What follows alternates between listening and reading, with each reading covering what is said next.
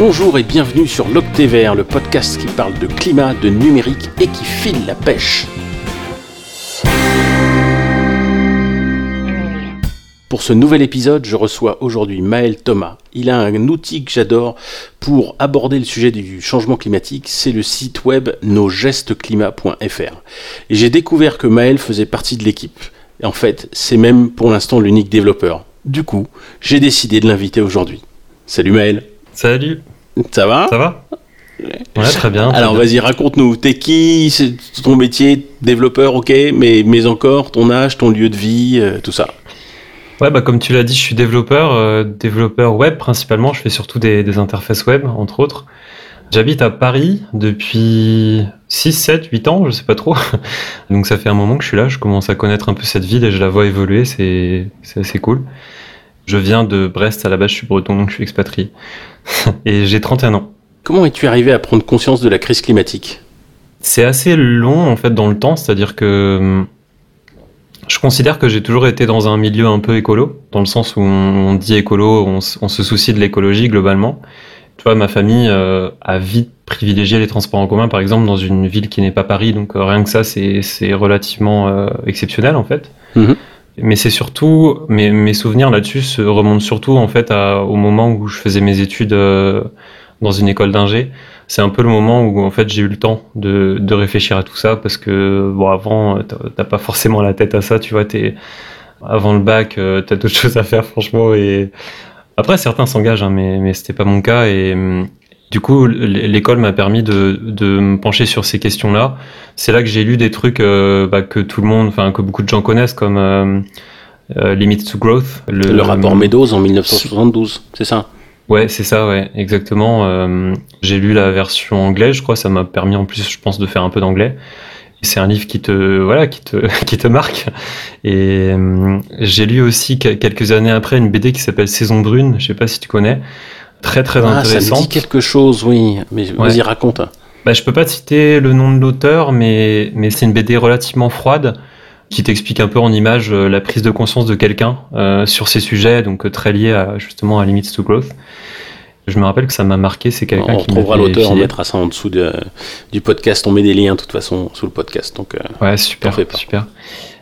Et en fait, euh, à ce moment-là, je me suis un peu engagé dans, dans des assos. Tu vois, par exemple, j'étais, je faisais partie d'un, d'une d'une asso euh, qui, bah, qui s'occupait des ampoules, par exemple, qui incitait les gens à changer d'ampoule. Tu vois, ce genre de truc. mhm. On a fait Mais des alors, c'était pour repas passer à végétariens. des, c'était pour passer à des ampoules euh, basse conso, ou- enfin, c'est-à-dire, Ouais, les machins ça. un peu halogènes, enfin, pas halogènes, mais euh, Basse conso, ouais. ouais, basse conso. Enfin, c'était avant les LED, quoi. les- Je sais plus. En fait, non, je crois que c'était des LED. C'était il y a à peu près 10 ans, donc je pense que c'était Ah déjà non, des c'était LED. pas des LED. Euh, non, non, non. Tu Non sais, c'était les fluos compacts, on appelait ça. Ok, ok, très bien. Ouais, c'est c'est Tu sais, possible. ça faisait souvent, ça faisait des serpentins pour les plus puissantes. euh, c'était pas des LED. Ouais, ouais, je vois. C'était genre des tubes euh, C'est- soit Ouais. fluorescents, quoi, tu vois, mais, euh, mais euh, format ampoule. Ok, ouais, c'est ça doit être ça. Et du coup, on a fait du porte-à-porte, tu vois, dans la résidence étudiante pour aller, euh, on va dire, forcer peut-être un peu la main. Et ça marchait plutôt bien. Donc ça, en fait, je pense que je peux dire que c'est une de mes premières phases de prise de conscience. Mhm. Et ensuite, ça s'est passé plus récemment, c'est-à-dire que je me suis finalement repenché dans ces, sur tous ces sujets il y a 4-5 ans. Euh, j'ai lu un livre de Pablo Servigne qui m'a pas mal marqué, qui s'appelle, euh, je crois, Comment tout peut s'effondrer. Et là, reclaque. Et, Ah, et- tu en m'étonnes, fait, ouais. ce celui-là, mais moi je connais pas quelqu'un qui.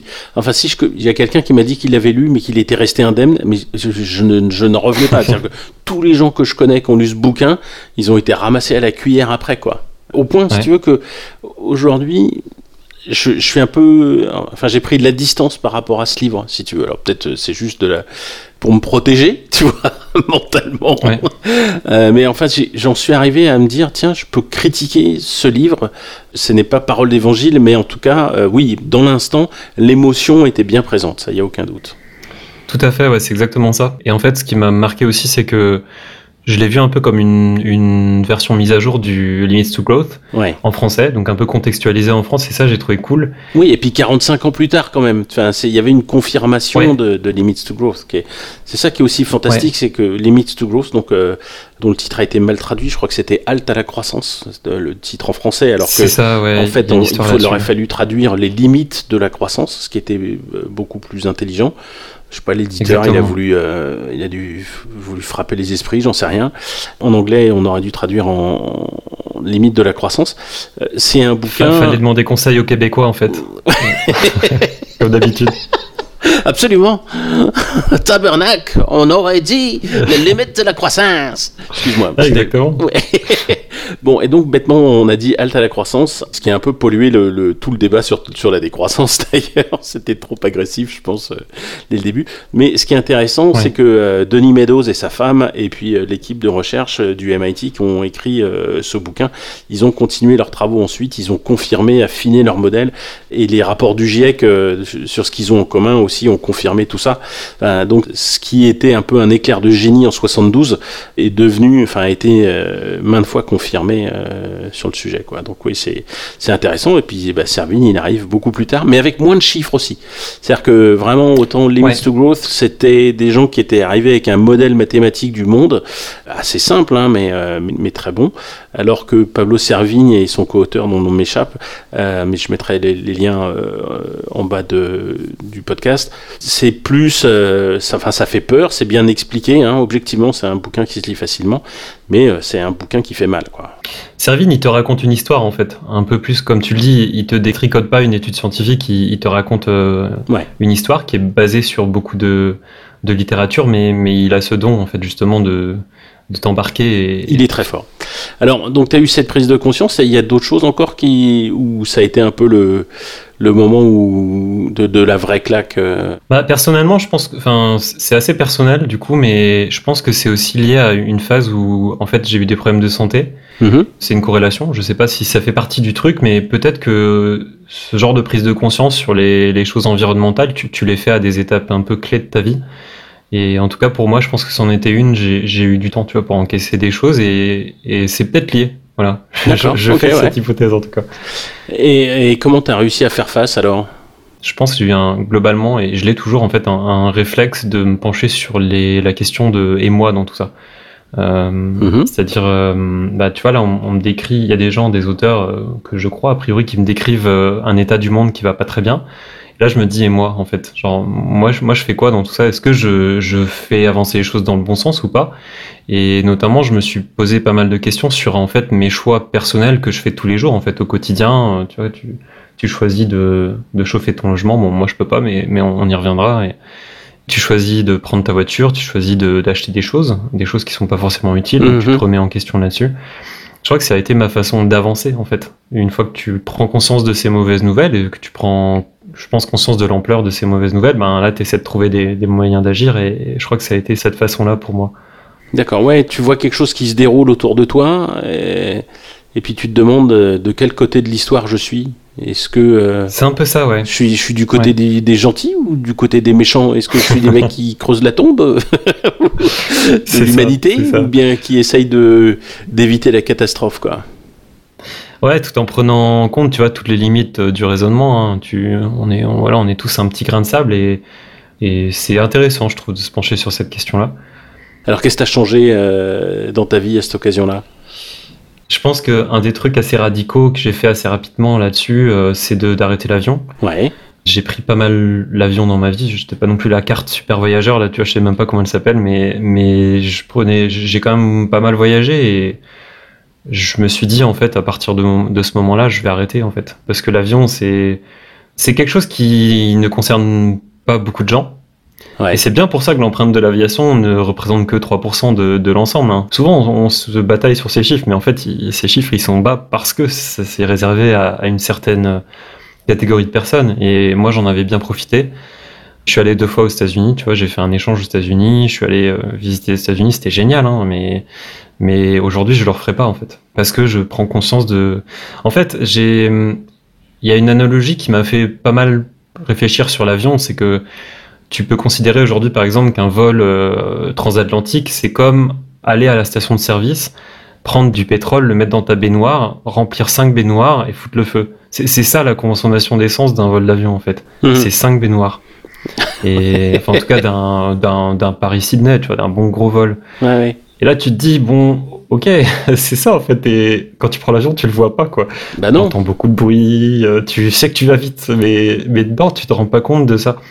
Non, et puis à côté de ça, tu as tout un marketing du ah, le voyage c'est cool, je vais loin, euh, je suis la jet set, euh, etc. Ouais, le, le, simple concept de jet lag, c'est un peu classe de dire ouais, excuse-moi, je suis jet lagué. je, reviens de, je reviens de San Francisco, là, putain. Oh là là là, le... ah, tu sais, toujours le même Air France euh, AF83. C'est le numéro du vol, celui que je prenais, et 84 dans l'autre sens. Je sais bien. Le mot que tu cherchais, c'est pour la carte euh, grand voyageur d'Air France, c'est fréquence plus. En tout cas, c'est comme ça que ça s'appelait. Moi, j'avais l'immense privilège d'être gold, je crois, donc euh, parce que j'allais très souvent là-bas. Et un jour, j'ai décidé que ça s'arrêterait. Et le jour où je suis devenu fréquence plus euh, prolo quoi j'étais très fier de moi en fait ils m'ont écrit ah moi vous êtes plus gold je fais mais tant mieux après pour le statut social si tu veux pour éviter de tomber trop bas tu peux euh, tout faire pour avoir la, carte grand voyageur gold hein. oui, euh, tu veux dire pour la SNCF ou pour, pour, le train pour la SNCF ouais. Ah ouais, moi je suis plutôt à, à, prendre des photos de mon compteur de vélo. C'est pas mal. C'est une autre façon de faire. Bah du coup, en parlant de vélo, je, je me suis mis au vélo aussi. Euh, au début, je l'ai fait euh, aussi en grande partie pour faire du sport, pour me remettre au sport. Et en, fait, j'ai fait un petit calcul. Je, me, je, je, travaillais à 10 km de, de, chez moi. Je prenais le métro. J'en avais aussi un peu marre du métro après 5 ans passés à Paris, mhm. comme beaucoup de gens. Et je me suis dit, est-ce que 10 km c'est beaucoup? Alors, euh, en fait, ce que j'ai fait, c'est que j'ai testé une fois avec un vélo, un bon vélo. En fait, au début, je faisais ça, je faisais du Vélib dans Paris. Et donc, un Vélib, c'est 20 kilos. 20, peut-être 25 même. Et je suis passé à un, un vélo D4 plutôt orienté un peu course, mais quand même pas trop trop course. Mhm. Et là, j'ai eu l'impression de voler. et je me suis dit, euh, finalement, 10 km avec un vélo de 10 kg, c'est faisable. Et je l'ai fait une fois par semaine dans un premier temps. Après, je l'ai fait deux fois par semaine. Et, et je pense qu'au bout de 3-4 mois, peut-être passé l'hiver, j'ai vite arrêté ma Navigo. En fait, j'ai résilié ma Navigo. Donc euh, voilà, je suis devenu un peu accro au vélo. Ah bah bienvenue au club. Et encore un podcast Loctever qui parle de vélo. Décidément, c'est. Ah, je crois que dans tous les, les, épisodes enregistrés à ce jour, on parle à chaque fois de vélo. Et je te jure que c'est pas moi qui un peu. Peut-être que c'est moi qui inconsciemment euh, sélectionne euh, mes invités. Alors parle-moi vite de qu'est-ce que tu fais à titre professionnel? Là, j'ai rapidement dit que tu faisais nogesteclimat.fr, euh, dont je suis totalement fan. Peut-être que c'est ça dont tu veux parler? Enfin, j'en sais rien. Ouais, en, fait. Je, pense que si on continue le fil un peu pour, pour compléter cette action individuelle dont je te parlais, je, je me suis dit quand même, bon, je passe 40 heures de ma semaine à bosser sur des trucs ça me plaît, mais, mais peut-être que je peux en faire encore mieux, c'est-à-dire allier justement cet engagement individuel et, et, mon engagement professionnel. Et vu que je suis, comme je disais tout à l'heure, je suis développeur, donc euh, j'ai quand même pas mal le choix, j'ai cette chance-là. Oui, surtout on est dans un marché tendu, enfin, c'est-à-dire qui est en faveur de, du, du, salarié, un marché de l'emploi qui est en faveur du salarié. Et donc, ça veut dire que quand tu es informaticien, tu as la chance de, de bah, finalement d'avoir un peu le choix quand même euh, de, de, ton employeur, du projet sur lequel tu travailles. enfin, je veux dire, c'est un, un, pouvoir que le salarié ne réalise pas toujours, en fait. C'est clair, c'est clair. Et puis, tu, en fait, tu tombes vite dans. Tu vois, tu as un CDI, tu tombes vite dans, dans l'idée que bah, tu es quand même dans une position assez confortable. Même si tu as le choix, si tu sais que tu as le choix, le fait d'arrêter quelque chose, dans lequel tu es bien ou t'es pas trop mal, bah, c'est quand même pas anodin. Mhm. Ça demande, je pense, un coup de pouce euh, qui vient souvent, je pense, de l'extérieur. Tu vois, des discussions que tu as avec des gens qui te motivent à, et peut-être qu'il y a des podcasts qui t'aident en, te montrant que d'autres gens l'ont déjà fait et que pourquoi pas moi. Je vais dire, ça c'est mon. J'avoue, allez, c'est un spoiler. Euh, j'avoue que c'est moi, c'est un truc qui me fait kiffer. Je vois des gens qui, prennent des décisions comme ça pour le climat. c'est du petit lait, quoi. Et encore, je trouve ça dégueulasse le petit lait. Enfin bon, bref, c'est vraiment un grand plaisir que de se dire, ah ouais, ouais, là, voilà, cette personne, cet homme, cette femme euh, bah, a eu le courage de se dire, tiens, qu'est-ce que je peux changer dans ma vie professionnelle pour être plus en accord avec mes valeurs, avec le climat et, euh, et, hop, euh, change de taf. Euh, et enfin, c'est ton cas, puisque donc avant tu bossais pas là-dessus et tu as demandé à faire partie. Ouais. ouais. Ouais, je bossais sur un projet de, ça s'appelle monentreprise.fr, c'est un site qui permet de calculer les cotisations sociales, donc tu vois, simuler des fiches de paye, estimer le coût de l'embauche. Mm-hmm. Et donc je suis parti de ça, je me suis lancé dans un projet perso qui s'appelle futur.eco. C'est un site justement sur l'empreinte des actions individuelles, des, choses du quotidien. Ah, cool. Et je pense que ça a été pour moi une petite rampe de lancement, c'est-à-dire que ça m'a donné confiance aussi d'avoir creusé le truc personnellement pour bah, prétendre à travailler dans une équipe qui bosse sur les sujets de l'environnement. Génial. Ouais, ça c'était déterminant. Et j'ai eu des bons retours sur ce site aussi, qui a toujours eu une petite audience, hein, mais hum, les gens appréciaient pas mal, je pense, l'initiative. Et ça marche toujours, ce site? Ouais, ouais, il est, il est en ligne. Bon, moi, génial. Faut, alors, encore une URL de plus à rajouter. Euh, C'est ça. bah, je passe un peu moins de temps dessus, et puis j'avais réussi à monter une petite équipe de, de bénévoles là-dessus, mais malheureusement, après, euh, quand j'ai rejoint du coup l'équipe d'Atagir, en fait, qui construit nos gestes climat, euh, j'ai du coup forcément passer un peu moins de temps sur euh, sur Futur Echo mais mais bon c'est pas grave hein, c'est on troque une chose pour une autre euh, ça revient. Ah oui mais ça ça oui, c'est le job il est intéressant mais malheureusement le nombre d'heures dans la journée n'augmente pas. Et il faut faire des choix c'est clair. Alors, parle-nous euh, peut-être, ou si tu veux, je, je, vais le faire en tant qu'usager qui l'a recommandé. Ouais, carrément, super euh, intéressant. Moi, je, je l'ai fait, bah, par exemple, euh, il y, a, il y, a, quelques jours, un week-end, je lisais un sondage qui disait que genre 78% des Français étaient prêts à changer des choses dans leur vie de tous les jours pour faire face au climat. Je trouvais que c'était une super nouvelle. J'aurais dit, eh ben, c'est 60 et quelques 10% de Français. Je vous encourage tout de suite à aller sur nosgestesclimat.fr. Faites euh, calculer, enfin simuler votre empreinte carbone. Vous verrez combien euh, vous avez. Et puis à la fin, ce truc c'est génial. Donc ça, euh, au bout de quelques questions, ça te dit, ben voilà, en gros, on estime que euh, vous avez, euh, vous émettez par an tant de tonnes d'équivalent CO2, et c'est tant sur le logement, tant sur les achats, tant sur les transports, tant sur la nourriture. Il y a le numérique, il y a les biens et ah, les services divers aussi. Et aussi l'État, enfin, et tout ce qui est infrastructure, qui est qui là les services publics, ouais. services publics, voilà, qui est étonnamment fort en fait hein, dans l'équation. Et ils te disent, bah la moyenne des Français, euh, c'est 11 tonnes. La plupart des gens à qui j'ai posé la question, ils sont sensiblement dessous. Ils sont entre 3 et 7. Euh, alors c'est peut-être parce que mes followers sur Twitter euh, sont euh, des gens intéressants. Il faut savoir quand même que le 1% des Français est à 55 tonnes, hein. donc euh, évidemment eux ils plombent tellement la balance que bah, de l'autre côté forcément le, c'est une moyenne, ouais. Voilà, euh, c'est la, différence entre la médiane et la moyenne, euh, euh et donc bah, voilà la plupart des gens sont pas sont pas là. Puis après on vous dit en dessous ouais mais maintenant faut descendre à 2 tonnes si on veut respecter l'accord de Paris. Et là même si tu as fait un score incroyable de 3 ou 4 tonnes, tu fais oh, mais j'y arriverai jamais. J'ai déjà. Ah, c'est dur quoi. Je bois de l'eau du robinet, c'est mon unique nourriture et je, je me déplace euh, sans véhicule ou à vélo, et ben ouais, mais ça suffit pas quoi. Donc euh, ça c'est super intéressant parce que déjà les gens visualisent parce que franchement il est bien fait, hein. ils visualisent euh, avec des barres graphes euh, ce qui pèse lourd euh, dans leur addition carbone, et donc qui est là où ils doivent, enfin ils ont de la marge de manœuvre pour faire des efforts. Souvent c'est le transport ou c'est le logement parce que bah, ils ont une passoire thermique et ils se chauffent au fioul. Bon bah alors là évidemment, bam, c'est le coup de, bambou. Écran noir. Ouais. le simulateur plante. c'est ça, overflow error. Mais du coup, c'est génial parce que les gens se rendent compte que ouais, ils font des efforts, c'est bien, mais il y a encore euh, beaucoup d'efforts à faire, et donc ils, prennent euh, conscience qu'il y a un problème euh, qui est d'ordre systémique, quoi, en fait, qui, qui va plus loin que leurs simples efforts. Bah c'est ça le premier objectif, c'est les ordres de grandeur. En fait, c'est imprimer un ordre de grandeur dans, dans, la tête. Et comme tu le dis après, bah, c'est vrai que tu te prends cette claque et ce qu'on essaie de développer dans nos gestes climat, c'est aussi un, écran action, un écran justement euh, mes gestes. Oui, et en dessous, il y a un bouton qui est génial, euh, qui explique ce qu'on peut faire, ouais. C'est ça. Donc on travaille avec l'association Bilan Carbone là-dessus, et, bientôt une version 2 va sortir de ces gestes en fait qui te permettent de réduire ton empreinte. Et bientôt une, une 3 et ainsi de suite. Excellent. Alors, il y avait une question un peu euh, provocatrice, mais le temps passe, mais je veux quand même te la poser. C'est que penses-tu de la 5G Question piège. Question piège. Euh, en fait, euh, sur la 5G, je pense que j'ai euh, une idée, en tout cas une interprétation un peu originale du truc. C'est que moi, je le vois comme un transport en commun, c'est-à-dire un transport en commun des octets. Mhm. je m'explique. Aujourd'hui, la situation de base, c'est que, en gros, on a tous soit la DSL, soit la fibre, plus de box chez soi, une télé, une internet. Et ces box, elles sont allumées toute la journée et elles servent une personne ou deux ou trois. Donc c'est vraiment, euh, en fait, par rapport au transport, c'est vraiment la situation de la voiture individuelle.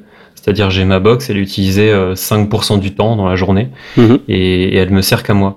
La 5G, c'est une box, une grosse box, qui est placée dans Une dans très grosse ville, box. euh, une très grosse box, qui sert en fait plutôt de l'ordre de 1000 personnes, 10 000 personnes euh, par jour. Et donc loin de moi l'idée de dire que la 5G est écologique. Comme beaucoup de gens, en fait, je demande des évaluations avant un déploiement massif parce que Mhm. c'est ça qu'il faut faire en fait.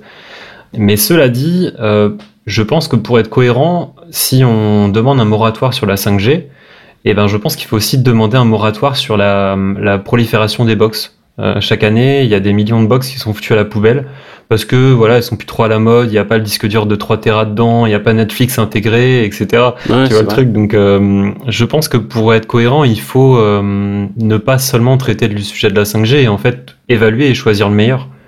Ouais, c'est vrai que les, les box, euh, ça consomme beaucoup en énergie euh, électrique, c'est assez impressionnant, quoi. Euh, surtout que bah, le taux d'utilisation est très faible. Ouais, tout à fait. Voilà, 5G. Bon, écoute, super. Face au, au défi climatique, à ce besoin de prendre le virage climatique, qu'est-ce qui est source d'espoir pour toi? Moi, ce qui est source d'espoir, je pense que c'est notre capacité, finalement, quand tu regardes euh, dans le passé et puis quand tu regardes le présent aussi. Dans le passé, on a réussi à faire des grands projets, on a réussi à faire des ce qu'on pourrait euh, qualifier euh, maintenant des, des trucs de ouf. on a lancé un réseau ferroviaire à grande vitesse qui est toujours en fait utilisé et, et qui dure, enfin, tu vois, une ligne à grande vitesse, c'est quelque chose qui dure 100 ans, quoi, qui s'entretient et tout, et, ça quand même bien euh, remanié en fait le, le- la mobilité du pays. Quoi qu'on puisse penser du nucléaire, en fait, on, on a lancé quand même ce- cet immense programme et donc en gros, quand on s'accorde sur la direction dans laquelle on veut aller, on arrive à faire des choses assez ouf. Et récemment, euh, il y a quelque chose qu'on a, parce que là, du coup, je parlais de technologie. Mhm. Euh, le TGV, le nucléaire, c'est en partie de la technologie. Euh, ce qu'on a fait récemment sur le Covid, en fait, c'est plutôt une révolution d'usage. C'est-à-dire qu'on on s'est dit, il y a urgence. On a mis les cartes sur la table. Il y avait une urgence sanitaire. On a fait quelque chose de complètement radical et on l'a fait collectivement. Et ce collectivement, si tu fais une référence au télétravail, en fait, c'est ça? Enfin, Ah non, je, non, c'est une autre bonne remarque, mais je faisais référence au confinement. On a fait quelque chose de, Ah ouais, c'était euh, impensable. Enfin, il y, a, il y a un an Ouais, c'était impensable. euh, et, Ouais. et trois mois, euh, ça. euh, puisque là on est quasiment à la date anniversaire du premier confinement, c'était inenvisageable de se dire il va y avoir un confinement en France. T'aurais dit ça, c'est les gens ils ils te jetteraient des cailloux quoi. Bah, tu vois, et puis clair. euh, on, on l'a fait. On l'a fait et donc euh, ça me donne un peu d'espoir parce que si on prend conscience de l'ampleur du problème de l'environnement, du climat notamment, mais pas que, si on prend Oui, la con- biodiversité conscience aussi, de l'ampleur en euh, termes de chiffres, la biodiversité bien sûr, si on prend euh, tout ça en considération, bah, on va peut-être justement derrière déclencher des grands projets de société. Alors évidemment le, le sujet du confinement il est un peu triste, mais, mais on, on l'a fait quand même pour éviter des, des millions de morts en fait. On, Mhm. on l'a fait parce qu'on a jugé les, le, le bénéfice de le faire. Certains l'ont fait mieux que nous. D'ailleurs, va falloir s'en inspirer un peu. Et voilà, c'est quelque chose qui me donne l'espoir sur notre capacité à bouger quand on décide de le faire, quand on s'accorde comme une société pour le faire.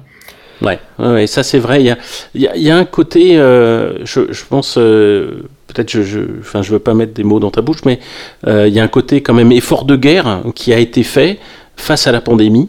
Et c'est génial. Ouais. Et ça a évité. alors, on, on a eu euh, plusieurs dizaines de milliers de morts. On est, on est à moins de 100 000.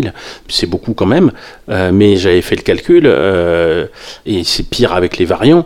On aurait eu facilement plus de 500 000 morts en France si on n'avait pas pris des mesures de- drastiques et on a réussi à le faire et, et j'espère que justement alors qu'on prend conscience de plus en plus euh, et moi je très modestement avec l'Octévert j'essaye justement d'en parler qu'on va prendre conscience que oui il y a un virage climatique et ce virage il va être serré mais ça va rendre socialement acceptable des, des décisions qui peuvent sembler radicales tout comme euh, le confinement est apparu comme radical mais aussi source d'innovation parce que finalement regarde tu vois on a des euh, des vaccins à l'ARN qui sont Ouais. sortis euh, étonnamment vite. Enfin, et donc on, on sait faire des choses vite pour peu qu'on se mobilise, pour peu que quelque chose soit socialement acceptable.